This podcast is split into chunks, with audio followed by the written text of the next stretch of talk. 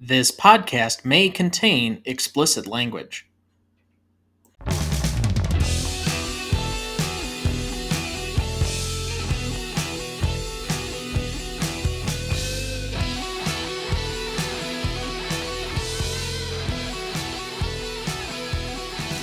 Welcome to the Greatest Movie of All Time podcast, the show that uses a unique grading style to redefine what the greatest movies are.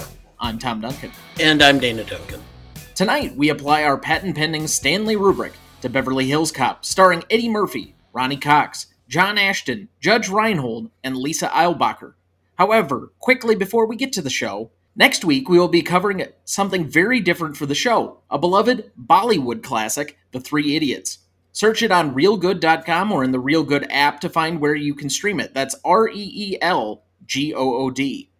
Also, you can still sign up for a weekly newsletter either by the website in the show notes. You can subscribe at the bottom of every page, or you can also email us at greatestalltimemoviepodcast at gmail.com. And as always, please like, follow, rate, and review the show on whichever podcast platform you use. With that, we welcome a new guest to the show, the host of the aptly named Daryl Smith podcast, Daryl Smith. Welcome to the show. Thank you, Thomas. Thank you for inviting me. And hello there, Mr. Mr. Duncan, too. Also, uh, nice meeting you for the first time. I'm glad I'm not being referred to as Mr. Duncan in that sense. well, well, and Thomas, just want to mention the name of my show. I'm sorry if you don't mind me saying, it's the Daryl Smith Podcast Show. Our voices, our views, our generation.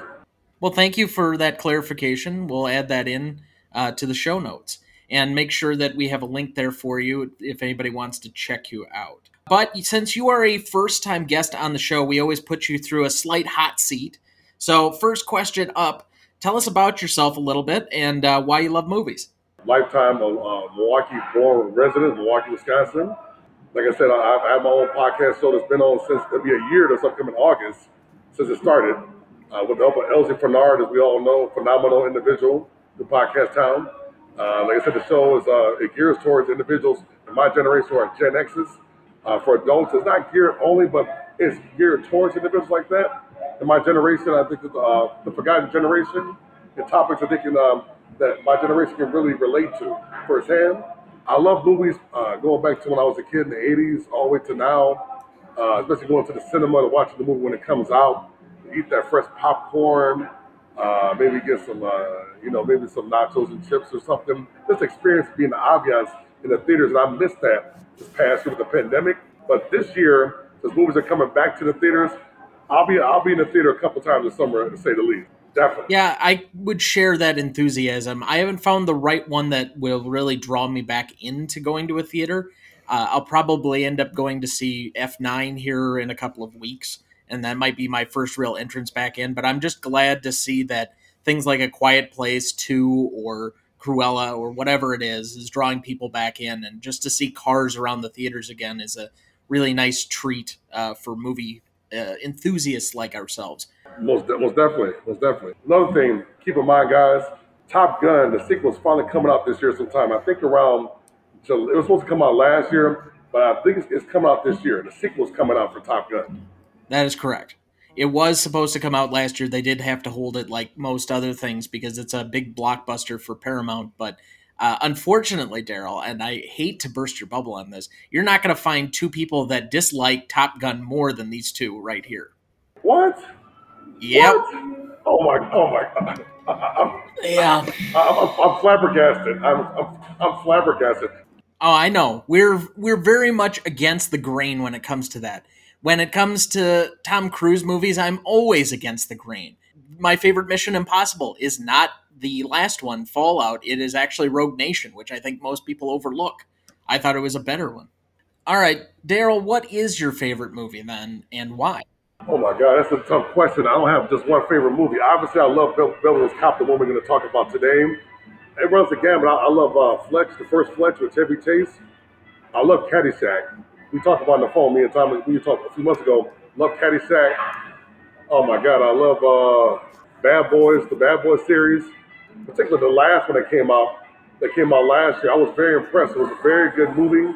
And uh, I want to mention too, one of the things I like about a movie, especially I've gotten older, I like a movie that, that has a really good story.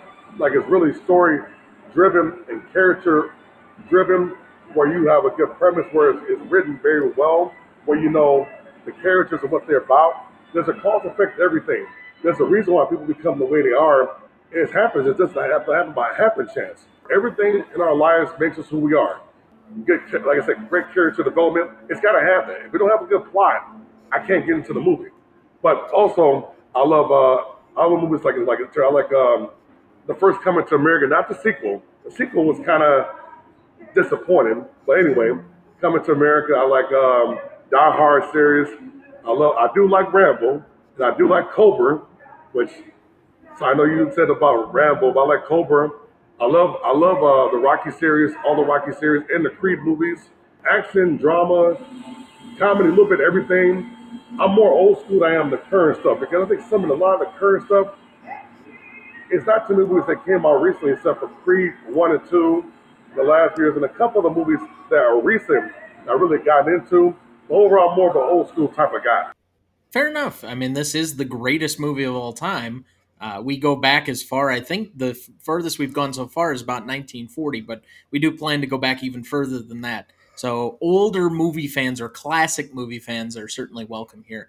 And normally I would ask at this point, you know, what makes a good movie for you, but I think you already touched on that. So, let's just move into the rest of this movie. So, Dad, with that, do you have a plot summary for us? I do. Young and reckless Detroit Police Department Detective Axel Foley Eddie Murphy, in hot water for an unauthorized sting operation, travels to Beverly Hills looking for the murderer of his, his childhood friend, Michael Tandino. With unlikely alliances between himself and the straight laced Beverly Hills police force, Sergeant Taggart, John Ashton, Detective Rosewood, Judge Reinhold, and Lieutenant Bogomil, Ronny Cox, Michael and his other childhood friend, Jenny Summers, Lisa Eilbacher, are caught in something much larger than one murder. Can the renegade cop and the by the book police work together to stop Victor Maitland? Cast for this movie Eddie Murphy as Detective Axel Foley, Judge Reinhold as Detective Billy Rosewood, John Ashton as Sergeant John Taggart, Lisa Eilbacher as Jenny Summers, Steven Berkoff as Victor Maitland, Ronny Cox as Lieutenant Andrew Bogomil, and Jonathan Banks as Zach. Apparently, he isn't good enough to deserve a last name in this movie. Recognition for this movie nominated for Best Original Screenplay 1984. This film was number 22 on Bravo's list of 100 funniest films. It was also nominated for AFI's 100 Years 100 Movies. It was number 63 on AFI's 100 Years 100 Laughs. And Detective Axel Foley was nominated as a hero for AFI's 100 Years 100 Heroes and Villains. The soundtrack was released on MCA Records and won the Grammy Award for Best Score Soundtrack for Visual Media, 1986. The instrumental title tune, Axel F., composed and performed by Harold Faltermeyer, is a cultural touchstone and has since been covered by numerous artists.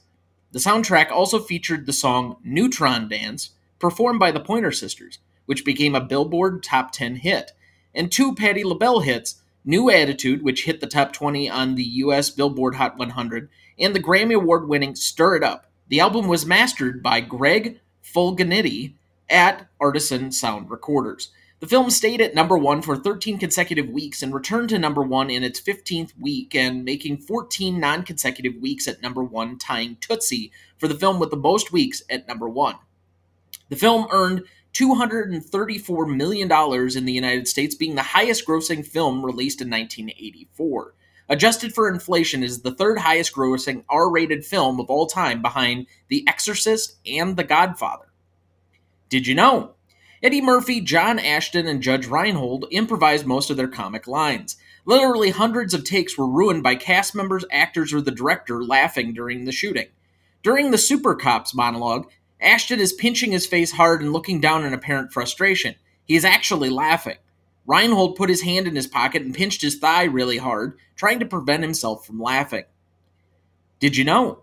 To cast the roles of Rosewood and Taggart, the director paired up various finalists and asked them to do some improvisation to get a feel for their chemistry.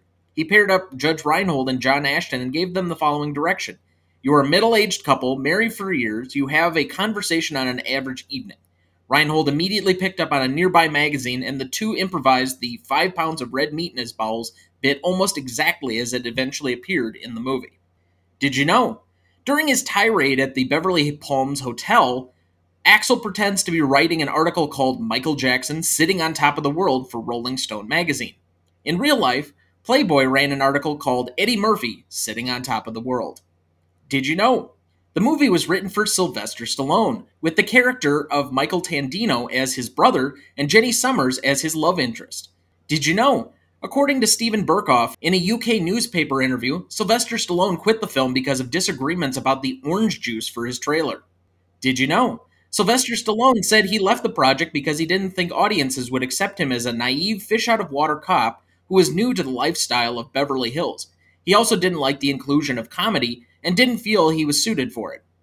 Did you know? This is the first of seven Eddie Murphy movies in a row to open at number one at the box office. Did you know? The shooting script was literally pasted together from the many scripts written for the project over the years. When they were stuck, Eddie Murphy would just improvise new dialogue or create a scene. Did you know? The completed movie made such an impression on Paramount executives that they committed to a sequel moments after the first private executive screening of the completed film. All right, so with that, Daryl, you picked Beverly Hills Cop. What do you think this movie is about? What essentially would you suggest if you were to suggest this to a friend? How would you describe it? Basically, the movie's about Eddie Murphy, who was uh this movie made him a superstar, and uh made him a superstar like he is now or has been. And uh, basically, he's a cop that uh, is action drama comedy. He, he saves the day. He comes from one city, goes to another city, saw and solves a murder of his uh, longtime friend who got killed coming from out of town, and, and, and a good mixture of uh, comedy, action, drama, good storyline, good plot, great soundtrack. Basically, it, it defines the mid '80s. Certainly, and I probably would think some of the same things. I had it down as really kind of a fish out of water situation. I think one of the biggest parts that plays out in this particular movie is the dichotomy between a inner city Detroit cop versus the very prim and proper upper echelon rich white people Beverly Hills cops. And I, I think that's really where the movie kind of uh, makes its comedy is the the digression between the two or how they un- understand each other in an unlikely team up. But Dad, what did you think? Action comedy, uh, an opportunity for Eddie Murphy to be his at his very best as a wisecracking, I guess, wisecracking cynic. Yeah, I guess, and for the pieces that I've watched, I had a tough time with uh, Delirious. I never really watched Raw, but from the pieces that I remember from Delirious, he was very much an observational comic, and I think this gave him some room to do a lot of the observational race relations comedy that he was known for by that point in 84. I think this movie, more than any other, shows or exemplifies what his comedy routines were at that time. Certainly. All right, so let's just move forward. And I'll, I'll do this like we did last week's episode. Does anyone not have Eddie Murphy as their best performer? uh, yeah, you, you're gonna find you're gonna have a hard time saying no one's gonna say that. With the amount of things that he would have had to do to carry this movie, and we talked about it in the Did You Know section, but just from the standpoint that he pasted together or simply made up portions of the script that weren't complete, he should almost get a writing credit for being in this movie. I agree with that. So since we all have Eddie Murphy, though, let me see if there are any things that are worth highlighting specifically why he's the best performer. Dad, what did you have down? Every scene he's in, he has to uh, many times turn on a dime. Something happens that uh, he may get caught or he may have to come up with it. He just instantaneously changes into a voice, into a character, into uh, a, you know starts a lie right there, and it, it just does it seamlessly and smoothly throughout the film. I seem to remember, I don't know, at least four or five different instances where he is just the most supremely confident person and seems to have every situation in the palm of his hand that he can either weasel his way out and he knows exactly what to say, when to say it, and how to say it, or he can uh, simply I don't know. He's got an answer for everything. And from just that standpoint, the cool, calm customer, I think he makes this a starring role where in a lesser hands, I don't know if this would have worked in the same way. I agree, Thomas. You mind me saying that? Particularly the scene when he first got into Beverly Hills and he checked, tried to take it to the hotel, and he said he was a reporter covering a story, story for Michael Jackson. How he went off and said, and you know, hate to say the N word, they won't let, let nobody in there involved. But it, and then all of a sudden, the, the manager came up and said, "We got a room available." And he was able to make that to create a scene because he knew if he, if he said that, which he did, it would cause a reaction like it did, and it worked out for him.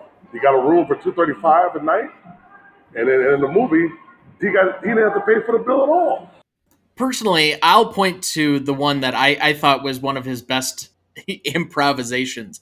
Uh, tell Victor that Ramon, uh, the fellow he met about a week ago, tell him that Ramon went to the clinic today, and I found out that I have um, herpes simplex 10.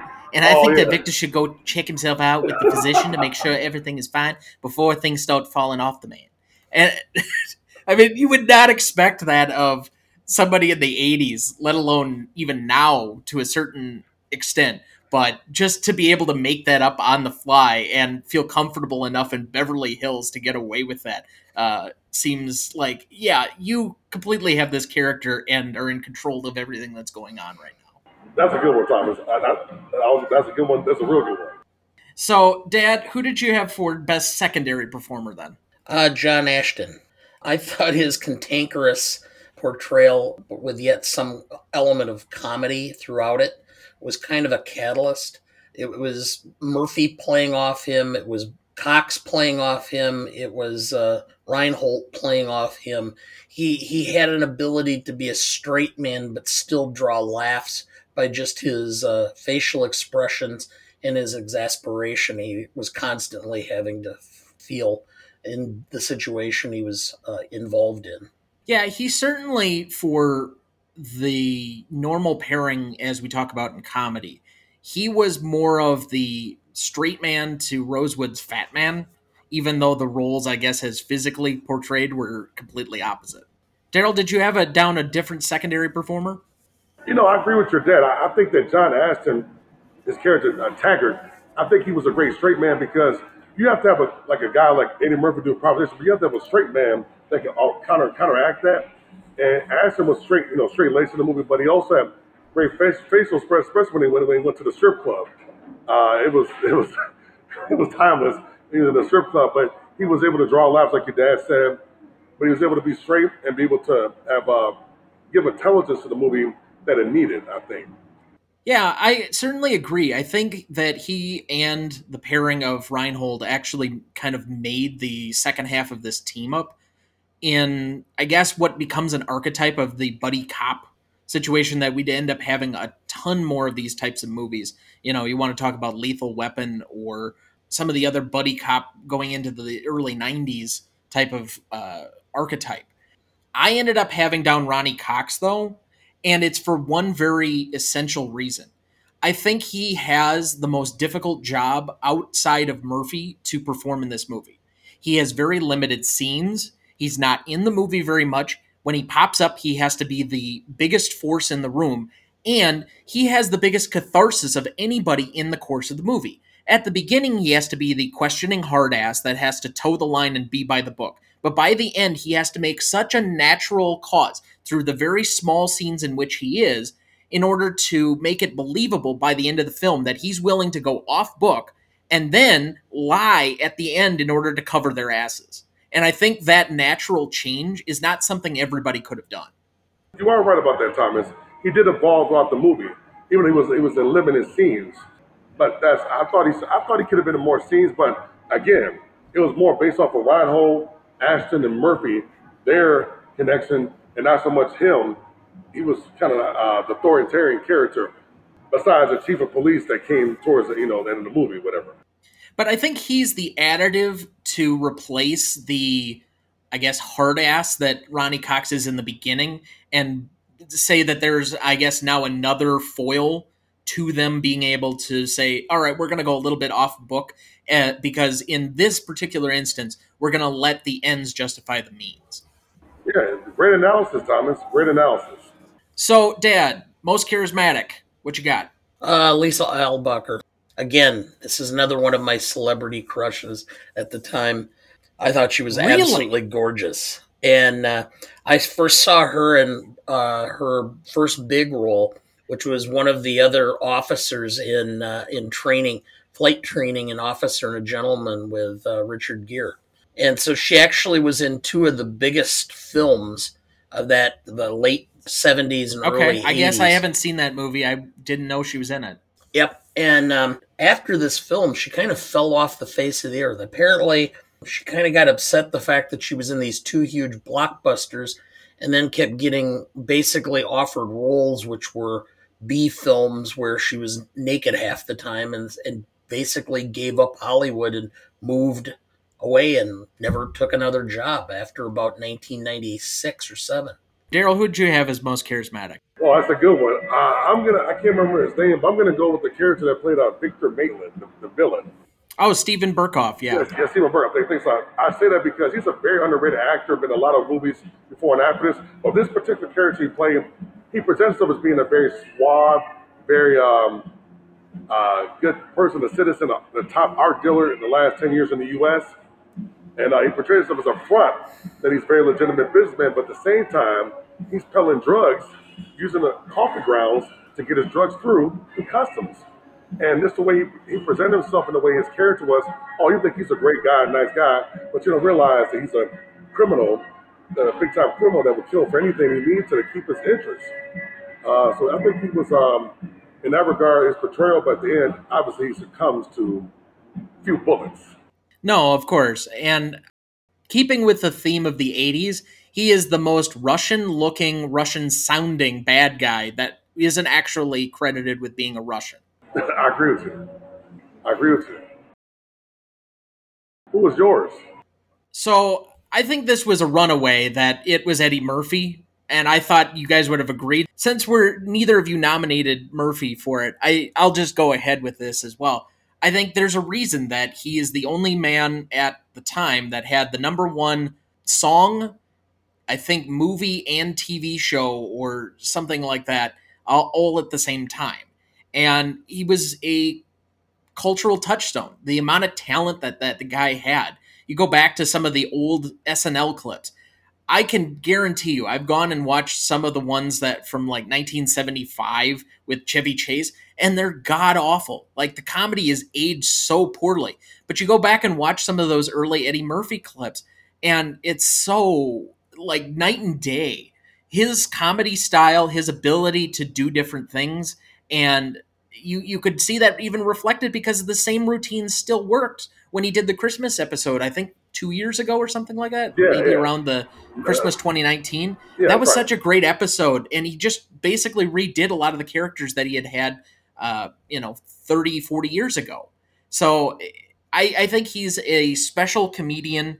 I think he's a special actor and performer, and he makes a lot of the starring roles in this movie. But he invites you into his world. His laugh is enthusiastic and engaging, and this being the first starring vehicle of his movie career, it's not easy to wonder exactly why his next six movies ended up also at number one as well. Because I think once everybody saw this one, they're like, all right, I'm buying stock in this guy. You know, Thomas, you, are so in the head. I go back to when he a Saturday Night Live, especially with the kid skit with James Brown with Hot Tub. Hot Tub scene, Mr. Rogers, uh, when he uh, played that uh, guy in a pip, talking about call a number if you're a hole, whatever, whatever, call my number, whatever. All those characters he played on Saturday Night Live, he saved Saturday Night Live. When he came in 1980, Saturday Night Live was on the verge of going going under. He, he single-handedly saved Saturday Night Live for the four years he was there. And when he did this movie, he he had to leave the show. This made him a superstar. But I'm gonna say that the the one that kicked it off, don't want to forget this, is 48 Hours with him and Nick Nolte. I mean, that was a movie that. Anyway, he played a great movie in this one, but this one took him to superstar status, like I mentioned before. And um, when he left Saturday Night Live, uh, he had to leave at the time. It just he couldn't he couldn't do both at the same. time. There was no way. He got to be too big. Oh, I definitely. The one I guess I had as a backup, and I'll just throw in, I won't spend a lot of time on it, but was Judge Reinhold. because I think he's the nice bumbling character that's not confident, but that you just uh, love because he's the lovable loser kind of of this movie. He just makes so many errors and mistakes, but he's gullible, and it just makes you kind of want to be his buddy, even though he seems to mess up on the regular. All right, so let's move over to best scene then. Uh, Dad, what is your first nominee? The uh, first, uh, the victor's office ultimately getting thrown through the plate glass window. Yeah, that was the first one I had down too. I thought it would kind of set the tone for what the movie was going to be about, but also was a nice MacGuffin to move the plot along. Why'd you have it down? I just thought the the the scene gave Murphy an opportunity to to uh, show that he was going to be able to stand up to this guy, kind of put the things in motion that were going to be necessary, where it was going to be clear that uh, Maitland was going to have a difficult time dealing with him, and uh, it was just going to continue throughout the film. This uh, the sparring that takes place in that office, and then ultimately uh, the muscle being used to try to placate or to uh, reduce uh, Murphy's opportunities or abilities to foil. Yeah, I certainly had this down. I, I think there's something that we didn't mention in Murphy's performance before, but one of the things that you really have to be able to do well in these action comedies is transition between serious and silly, but be effective on both. And he could obviously do the silly. We got it throughout with all these characters in different situations where he was off the cuff. But you also have to be able to play the straight, serious cop when you need to be, and you're interrogating the bad guy because you have to be believable in that situation as well. And I think this is this being the first showdown gave you a glimpse into how that part of the relationship or that relationship throughout the movie was going to have to play out. Daryl, what was the first nominee you had down? Uh, I'm going to go with the scene when they went to the strip club. yeah, I mean, Eddie Murphy was boogieing, shaking, his, shaking himself, having a good time, while the cops, Taggart, or that John Ash had to be the straight guy and everything, when the woman was coming around him. But he was able to enjoy himself, like having a good time, but also he was able to foil a potential robbery there.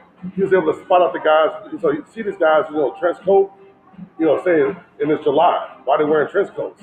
He went up there like he knew the guy, like he was a you know drunk guy, whatever. He up there to him, and um, they ended up foiling the crime. So he was able to be silly but be serious at the same time, and be able to do two things at the same time, which I think is not easy to do in that type of role, in that scene, to be honest.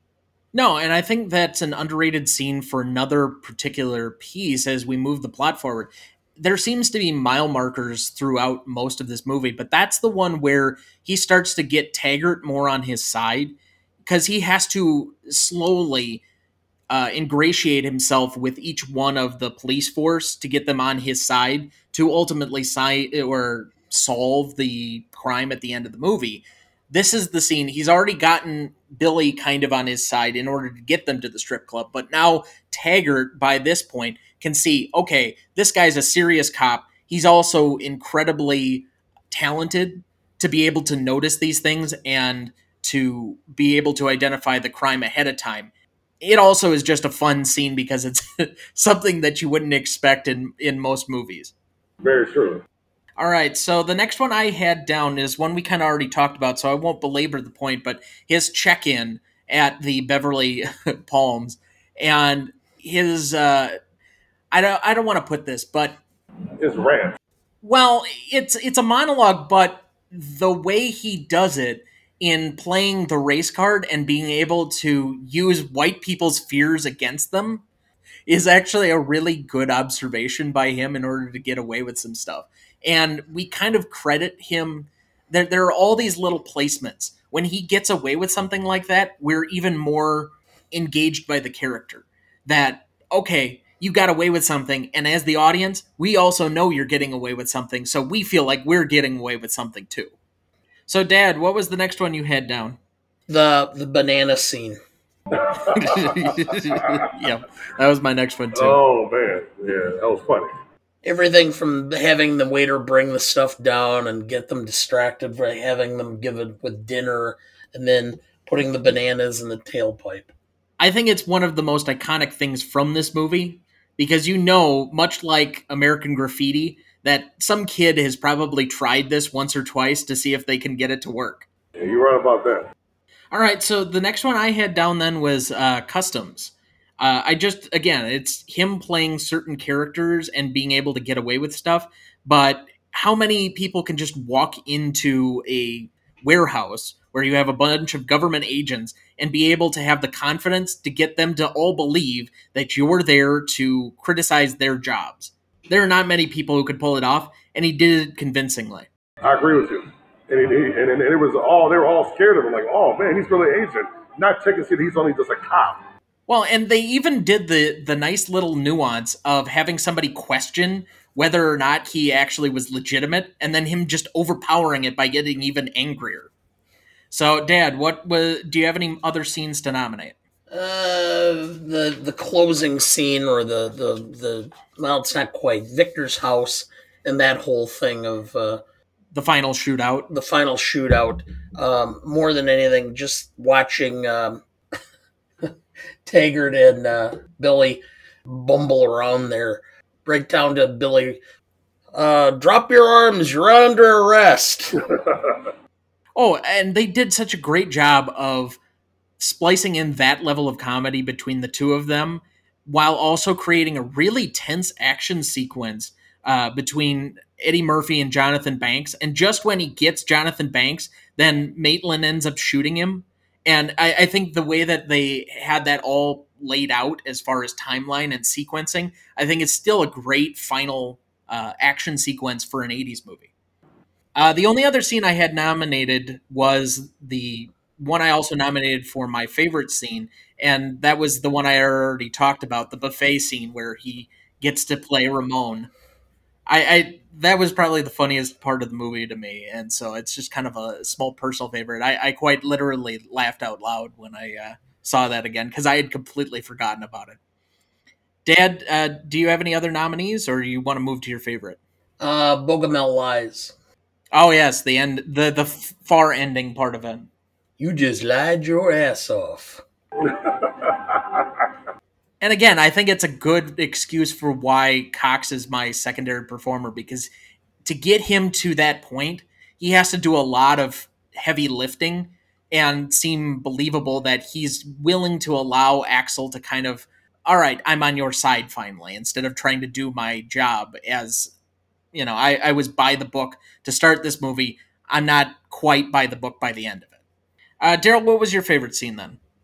The ending scene when he said, uh, it might it'd be my treat. We'll go somewhere real nice. And he winked, the, winked, the, winked him in. And that, oh, that, the ending footage, you knew that he was about to get into some, get those guys more into mischief. But before that, Taggart said, you know, this, you know, he told, he told Rosa, let's, let's relax. Don't be so, so tight. Let's relax. So I saw that Taggart was following truly on actually fully on Eddie Murphy's side in the movie. They became they they formed a friendship. Yeah, and I think it certainly sets up where we can pick up eventually if anybody's familiar with this, they know that there are at least a second and third movies to this, and I, I think it's a good fitting stop to this movie. But uh, Dad, favorite scene? The action sequence in Victor's house. I just it's always and I'll tell you that's the most indelible moment for me because it just that's the scene I always remember the most. And when I was watching the film, um, that's the one scene that I did remember, and it's been a number of years since I've seen the film. I know that the show has been off the air for about five years, but when you can take a scene and make it something they have to test on Mythbusters, I think that's pretty indelible. And so for me, it's the banana in the tailpipe. Because I think if if anything, you say the banana in the tailpipe, there are a good half of the population that probably know what movie you're referencing. So, what did MythBusters find? Uh, apparently, and I did look this up during the course of watching the movie again, it just ends up shooting the fruit out. It builds up enough gas that it'll shove it back out. Very rarely will it get clogged enough that it will end up shutting off the engine. Okay. So, most indelible for you, Daryl? Man, that's a good question. Um, just the fact that from a city he was in, from a different city to go to another city to solve a murder investigation. and he was able to show off this promise that he had that he didn't show fully in Detroit, but he showed it when he went to another city in a different, a new element as an outsider. He showed why he was a brilliant cop. I think there's a really good argument to be made that broader than just the movie itself, you could say the most indelible moment is mid 1980s Eddie Murphy. Again, this being the first of his real starring vehicles that kind of propelled him to being the A-lister that he was through pretty much the rest of the 80s. Oh yeah, I agree with you. I agree with you. And also the soundtrack. I don't know if you heard the soundtrack, but the soundtrack is pure 80s. Yeah, we haven't really discussed that a ton, but this is probably one of the better, uh, I guess, non-scored movie soundtracks that I can remember. Other than the Axel F track that was created for the movie, a lot of this is just really good pop selections that ended up becoming hits because the movie was so good. And they really ended up blending well with everything that was going on in the movie at the time. I have to say it's it's a great use of music in this particular thing because I more than anything else that that is iconic to how this movie kind of plays out. It gives you a certain tone throughout. Oh, phenomenal.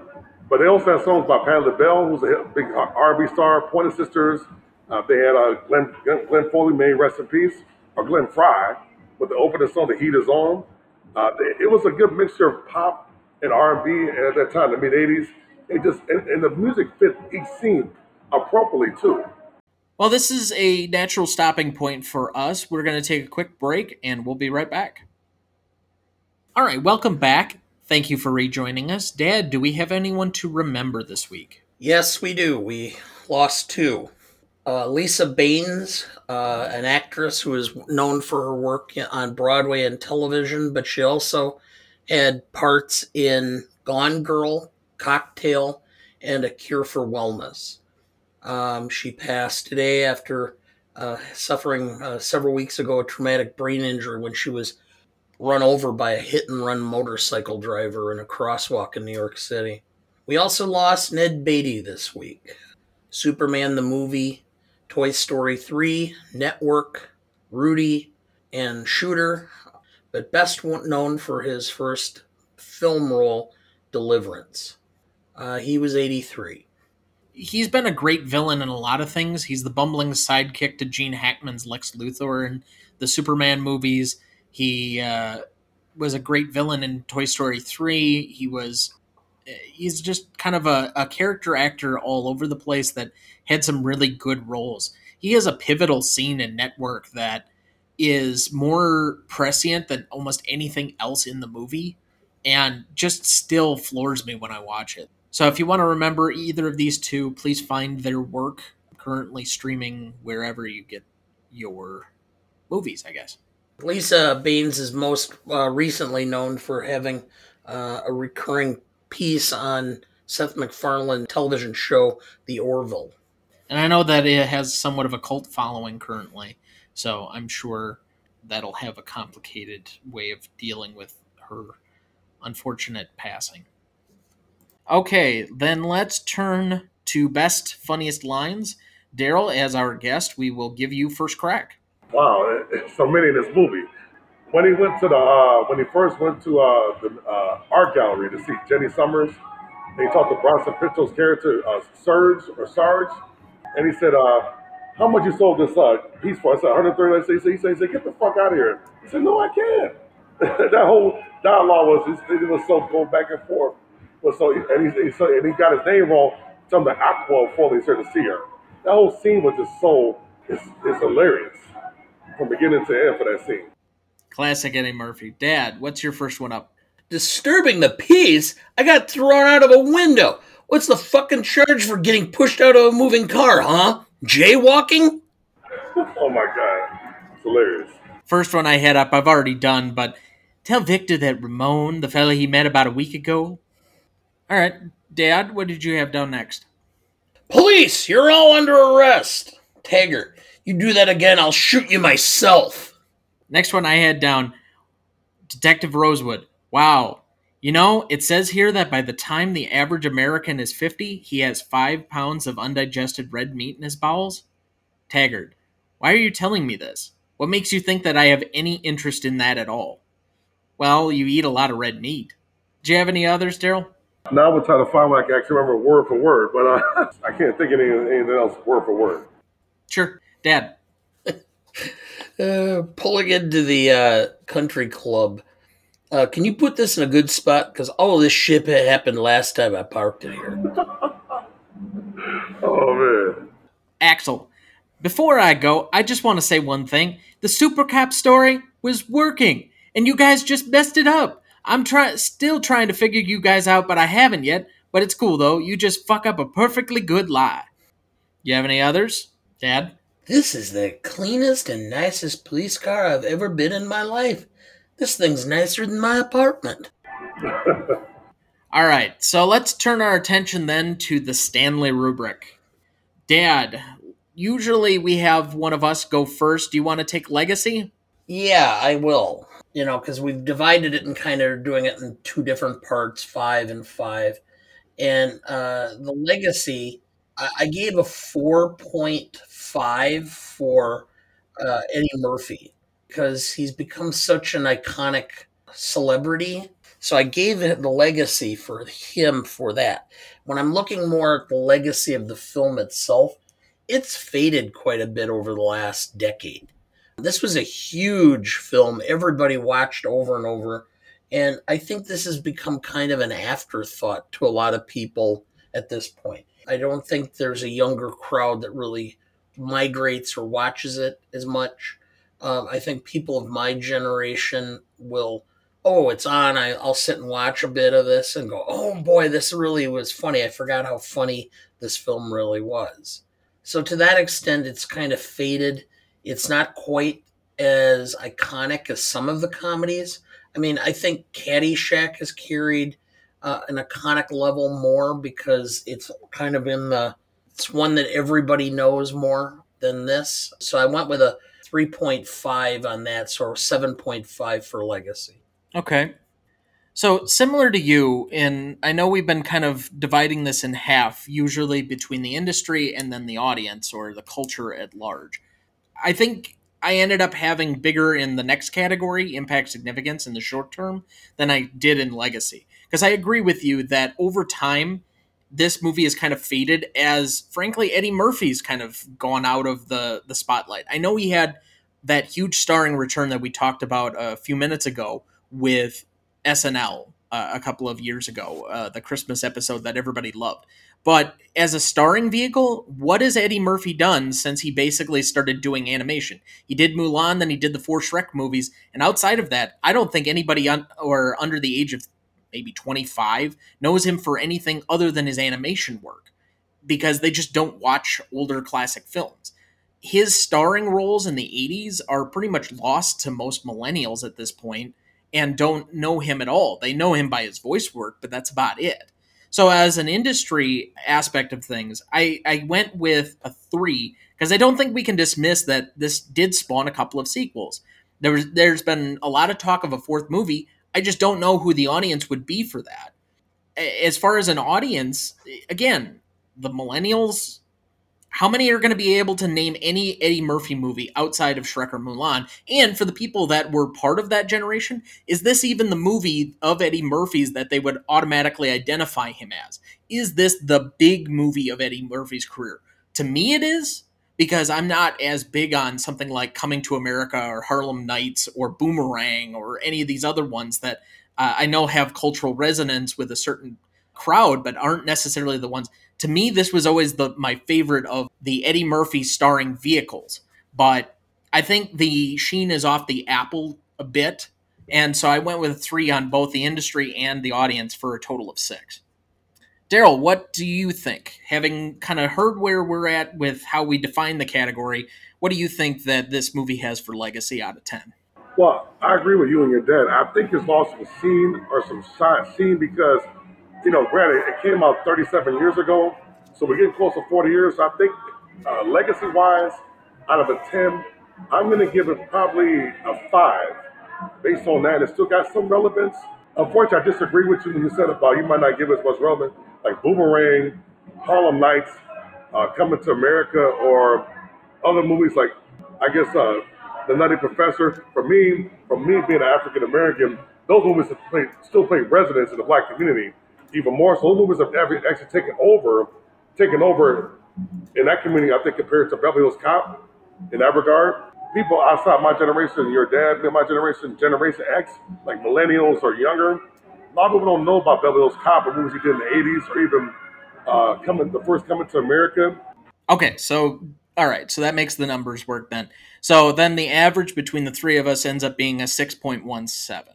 Uh, impact significance, and again, I think this is where if we told people just the category names, they might have it confused. But impact significance, we usually look at the very short term, so within the five years.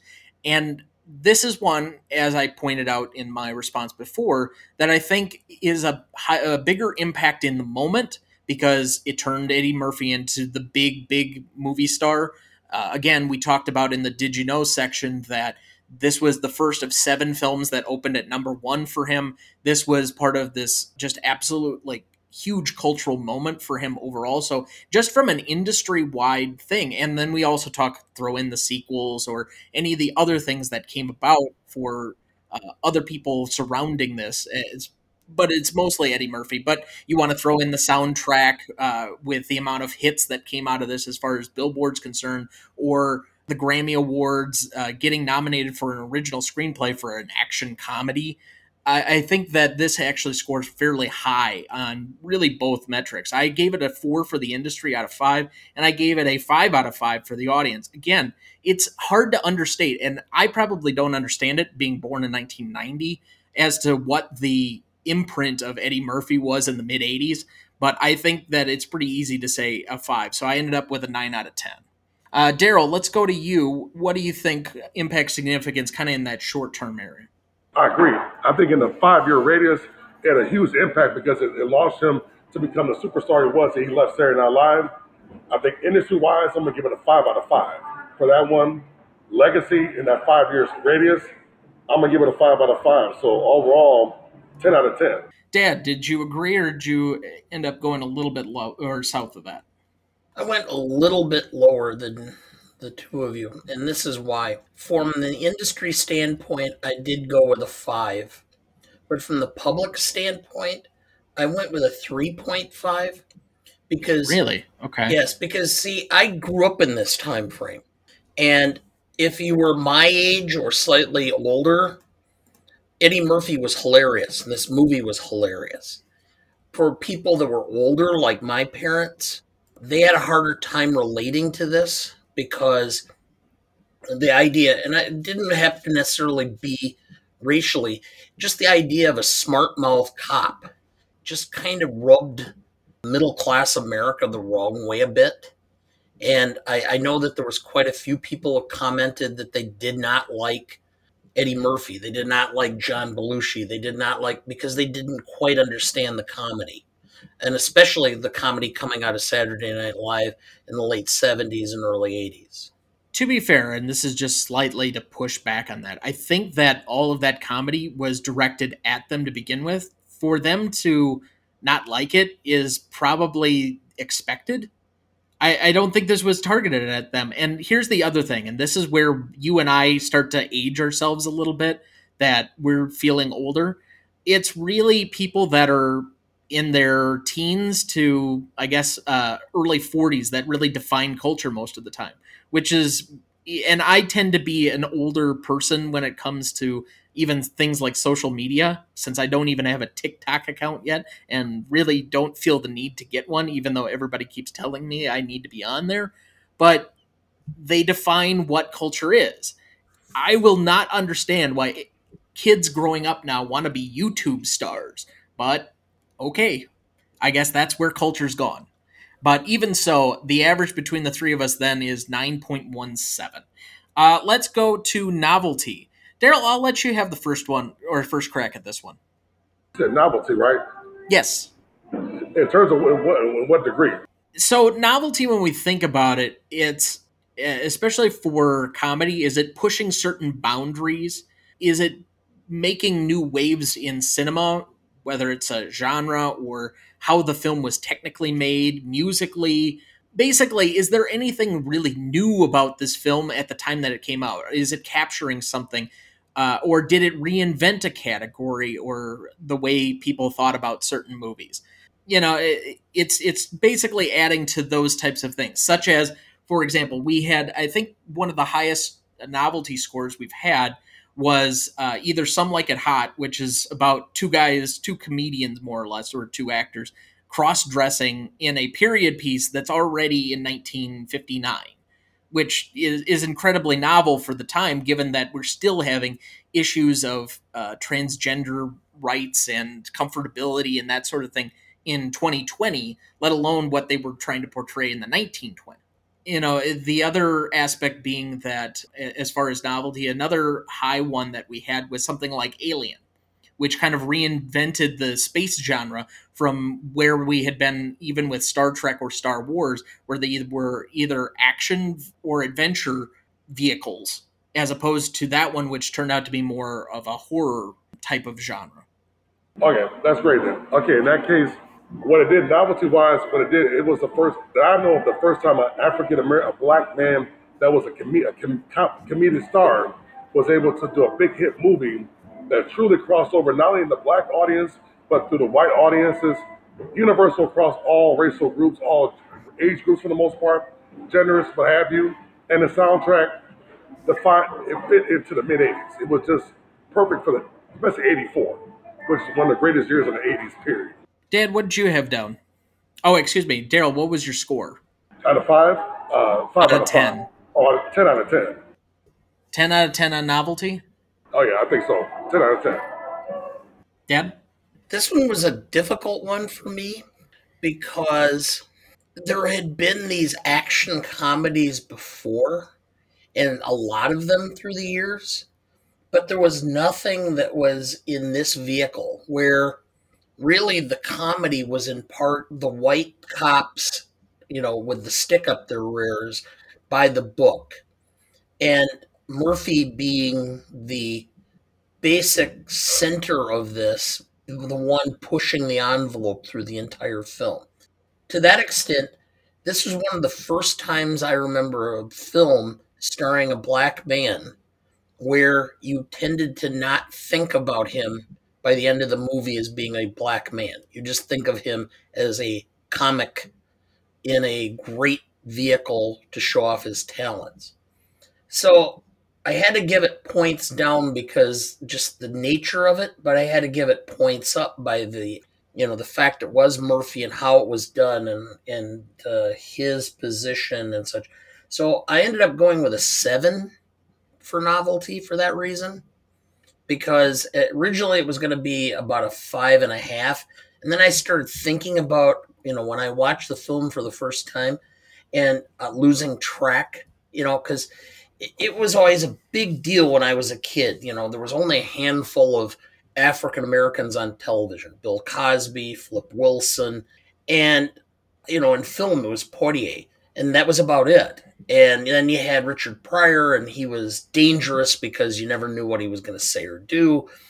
And this one became palatable for a wide audience of people, and you actually lost track it no longer became a, uh, an issue of race uh, in this film that had been not quite the, the circumstances in previous film. I came down uh, almost exactly in the same way that you did. It didn't invent buddy cop movies or action comedies or anything like that. I think you could point to something like the TV shows of the 70s. You had things like Starsky and Hutch that you could kind of point to as the buddy cop situation. But the racial element of this, I grew up on movies like Rush Hour, and this movie was ahead of that and basically gave you the archetype to be able to do something like that, where, yes, race is a factor. It's an element in how the movie plays out. You have two people coming from different cultures and backgrounds meeting and having to form a team. And by extension, being able to weave comedy throughout it by pointing to the differences and not taking it too seriously, where you might be able to get away with a stereotype joke here or there. I don't think this movie necessarily does that, but you can use it to your advantage. And I think there are elements of how each kind of uh, city culture versus high society, more or less, does play out a lot in this movie, even though it's boiling under the surface. And I also have to give both of you credit. Outside of maybe Poitier, there just are not a lot of other movies to this point with leading black movie stars. You might have had something like Louis Gossett Jr., and I think that's Officer and Gentleman. Yeah. Yep, he won the Oscar. And I think Prince's Purple Rain came out oh. before this. But other than that, like this is really where you kind of turn the corner because this is ahead of Morgan Freeman or Denzel or any of the Samuel L. Jackson, where you really had some of the guys that I grew up with as leading stars or co leads in a lot of movies. So I gave it a seven as well. It ends as an average between us all as an eight. But uh, again, I can't put it at the top with the most novel of things, but you got to give it credit for the places where it really did make some strides. Uh, let's go to classicness. And this might be one where both of you will likely disagree with me. There were only a few moments to me that were as funny as I remembered it being. Uh, I don't think some of the comedy has aged as well. It doesn't mean the movie was less enjoyable for me because I still, it, eh, because it's a lighthearted comedy action movie, I can still watch the movie with the same amount of fervor. I just don't think the jokes all work the same way to me. But then again, I'm a bit of a comedy snob. I a did bit? end up taking. Yeah, I know. I, I, was trying to underplay it a little bit, but so I, I knocked a couple of points off just on that. Eddie is a charismatic leading man, though. You got to give it an extra point. Banana in the tailpipe as a gag doesn't actually work uh, when you do it in real life, but it being an iconic moment, uh, go back and forth the one really, and again, this stuck out to me, uh, I guess, ahead of its time moment.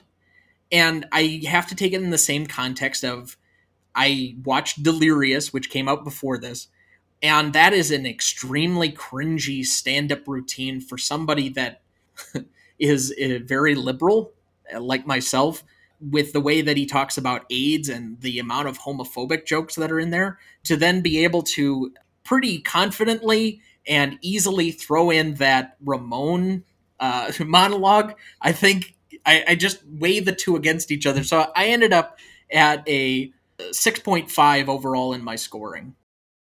Uh, Daryl, what do you think? You know, well, you're not. I, I, agree with you in a lot of ways, Thomas, and what you said about iconic, like, like uh, things that was funny and that maybe not age as well. I'm gonna say this: that it was some scenes in the movie that were funny, like the Ramon scene you know, a banana in the tailpipe, stuff like that.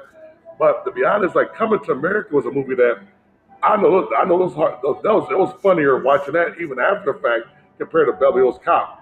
And I think that um, you got to look at it. It's the mid '80s. Now we're in 2021. So some of the things you, you can say back then you can't say now. You can't get away with it. out of ten, I'm to give it maybe a uh, 6.5. Okay. Dad, what did you think? Well, I'm going to make it easy for you. I have 6.5 as well. Oh, good lord. I didn't think I would end up hitting this on the head. and my problem was the homophobic aspect of this. I thought the jokes held up pretty well for a, a 40 or almost a 40 uh, year old movie. And uh, why in the world did you have to make Damon Wayans into a, uh, you know a, a homosexual with a lisp when he's handing out bananas. Good point. Good point. Good point, Dana. Very good. Well, I, I wonder why that too. Well, obviously, it was playing up the, the homosexuality aspect of it. So it's a homophobic joke. And I'm sure at the time they kind of thought it was funny, and it probably was to them. And but that's just just different times. And so that one that one scene and the Ramon scene were what really marked it down to me. Um, and of course, you know, this always is the same thing. The female lead is always, always got to be the one with the gun held to her head, and oh, that's yeah. how he's going to get yeah. away. Oh, and yeah. of course, I will give it one credit, which is is that Lisa Eilbacher ended up hitting him and for and dropping to the floor, which allowed the shots to come in and kill him. Uh, but it's still, it just was, well, here are all the guys coming to save little old me. Yeah, I'm starting to notice a few patterns. You tend to be much more outraged by some of the the female portrayals as opposed to some of the modern liberal ticks that I do, but we still somehow cover all of the nuanced bases. On that Damon Wayans part, though, and I'm just going to mention this, not that I'm arguing with your point because I, it's taken, but I think the way I took it and why I didn't make it in my commentary is I think in some ways that was a joke on Beverly Hills also at the time. Yes, it is making him gay for no apparent reason other than to just throw that in there. But the amount of people that were gay in Los Angeles in the mid 1980s, I think it was indicative of how people stereotyped California and we're just starting to deal with AIDS culture and just uh, allowing gays to be a thing we're talking about as opposed to completely in the closet like Rock Hudson. Maybe that's something to throw in there. I'm just going to add it in. It's not to argue the point. You know, Thomas, you bring a great point because back then, you know, I was five years old back then. Back then, being that you're a gay or homosexual was not chic. I mean, you want to keep that away from people. Now it's more acceptable to be that you're gay and you're, and then Rock Hudson coming out the next year saying he had AIDS, that really put a uh, magnifying glass on AIDS and the culture and that made people more skeptical and more conservative and everything like that as a side note. But I think that was a sign of times because, you know, it was the beginning of AIDS culture and it was just something that things you can say then you can't say now. It's pretty much almost saying. All right, so that takes us to the last category for ourselves. That's rewatchability. Our guest nominated this movie to do. We will give you the first crack. I would assume this is high on your rewatchability scale. Ah, uh, yes, it is. um, I'm not gonna give it a full ten out of ten. I'm gonna give it um, a nine point seven five. Never gets old. Dad, uh, I know that you're not a big fan of pretty much anything out of the 80s, which, given when you grew up, and that's the, the decade you graduated high school and went to college in, but. Uh, not to mention law done? school. Uh, yes. Yeah, I know. There's a lot of, there's a huge aspect of the 80s which I just thought was contrite and stupid. And yet you call me the contrarian. Yeah, well, I, yeah, I, I often said I was born in the wrong time frame because, yeah.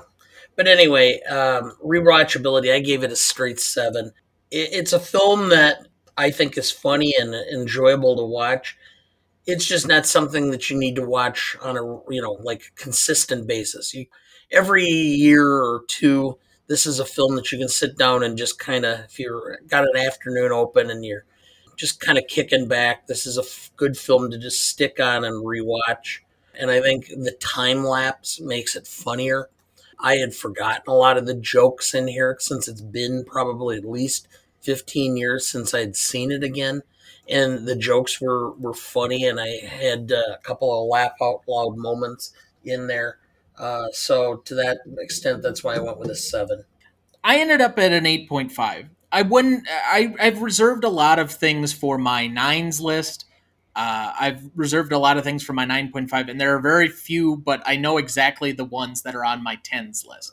This falls just below that because again, I haven't revisited this movie in a while, but I popped it on and I remembered immediately exactly why I've seen it probably at least a half dozen times. And it's a very easy movie to watch, and it's not overly long. It doesn't feel like it drags at all it's very flowing. It, you don't need to be in a certain mood to watch it. It's just enjoyable and easily digestible. So 8.5 seems about right as far as I'm concerned. So between us, that ends up in an 8.42. For the audience score, we had 93% of Google users. Surprisingly enough, for a movie that I would have considered more popular, 82% only on Rotten Tomatoes for their audience score, leaving us an 8.75 and that adds up to a total of 47.54 and just under the bridge on the River Kwai on the list. Interesting. That's why we like doing the list. You, eh, movies that you would have never thought to pair against each other. An Oscar winner from 1957 versus a 1984 Eddie Murphy vehicle. All right. So that takes us to remaining questions. I think this movie does a really good job of wrapping up and completing most of the loop on all of the story arcs for the most part. I had one remaining question, but did I'll let either of you take the first crack at this. Uh, do either of you have any remaining questions? Well, about the film itself, no. But about the broader impact of the film, I do. And that is what went wrong. Because when you look at how big a stars these were, Judge Reinhold, other than these films, basically flamed out. Lisa Eilbacher left Hollywood. And Eddie Murphy did this, and then he did Coming to America, and then he did The Nutty Professor, and a bunch of those films that were really not that good or funny. Don't forget about okay, Harlem hold on, hold don't on. Don't forget on. about Harlem Nights and The Golden Child. Don't forget about the movies. Oh, Okay, but this this was kind of almost like the or like the peak of his career. By the time he's doing Shrek, um, his a lot of his films were not were not making a lot of money. Okay, let let's call this, and I might agree with you that it's the peak. Although I think some people would argue Coming to America might be the peak, and I I give it credit. For me, this is the Eddie Murphy movie that I automatically associate. Just and that's from where I sit. But Eddie Murphy, the next six movies he made after this were all number one hits. So I I don't think you can really say that. He's the only one that comes out well from this movie, with the exception that the next movie or the next sequel, in some people's minds, is even better than this movie. I agree with that. I agree with that. But I will say that it, it's a far cry from his low point of his career in Norbit. Oh my yes. Yes. I, I Norbit, Yes, we- we- uh, that's where I was ultimately going to go with this. But and and the point I've made, and I've made this point a lot in music and in acting and all aspects of life, it is very hard to stay on top because in order to get there, you have to be so laser focused, expend so much energy, have just absolute luck, and be able to take those things and just drive them into success. It is very hard for you to remain there. You you just lose that drive or desire to to to continue. And especially, I think more than anything that destroyed Eddie Murphy's career was Shrek. Because he made so much money off of that film, he never had to worry about working again. What, what where would you ever have creativity after that? So Beverly Hills Cop is his best performing live acting movie in his career by far. But all four of the Shrek movies finished ahead of this. Even the worst performing Shrek movie out earned this one at least two to one. Yeah, but animation is huge, Thomas. Oh, I know. The, the cultural. I, I really want to tackle Shrek at some point here because we're on a kind of an anniversary area with that movie having come out around this time about 20 years ago. But that movie was huge, Yes. huge. And the sequel, I think, was like the uh, highest grossing sequel of all time when it originally came out. I remember watching that in like 2004 on vacation. But when you're talking about Shrek the Third and Shrek the Fourth, and they're out producing uh, Beverly Hills Cop, I mean, you know, there's a slight difference because I don't want to say that voice actors don't have to do as much work because I think there's a lot that goes into voice acting, and those guys do a lot of long recording sessions. But it's not the same, and the hunger's probably gone when you can sit on the residuals from that forever. And don't forget, don't forget about Mulan. He was a Mulan Oh, too. yeah. Very successful movie. Yeah, Yeah. still is, Yeah, yeah, yeah. yeah. especially with Disney Plus and everything else that Oh, at this point. Yeah. Oh yeah, yeah. So I, let's take it to my only remaining question, and the only thing of the movie that I, I had to really sit and think for a good 10 to 15 minutes to come up with this one because I don't think anybody cares by the time we get to the end of the movie. But uh, what does Jenny do for work now? Oh, good question. She was plucked out of obscurity to be a curator at an art gallery for the biggest uh, art dealer in the United States for the last 10 years, according to the movie lines. Now, does she get another job as an art dealer, or because she was connected with Victor Maitland, is she basically blackballed? Good question. Good question. Well, all, something had to happen to all the art that he owned. I suppose that's fair, but don't you think that would be confiscated? Because it could be part of a laundering scheme? Well, good luck proving it. And who are his heirs?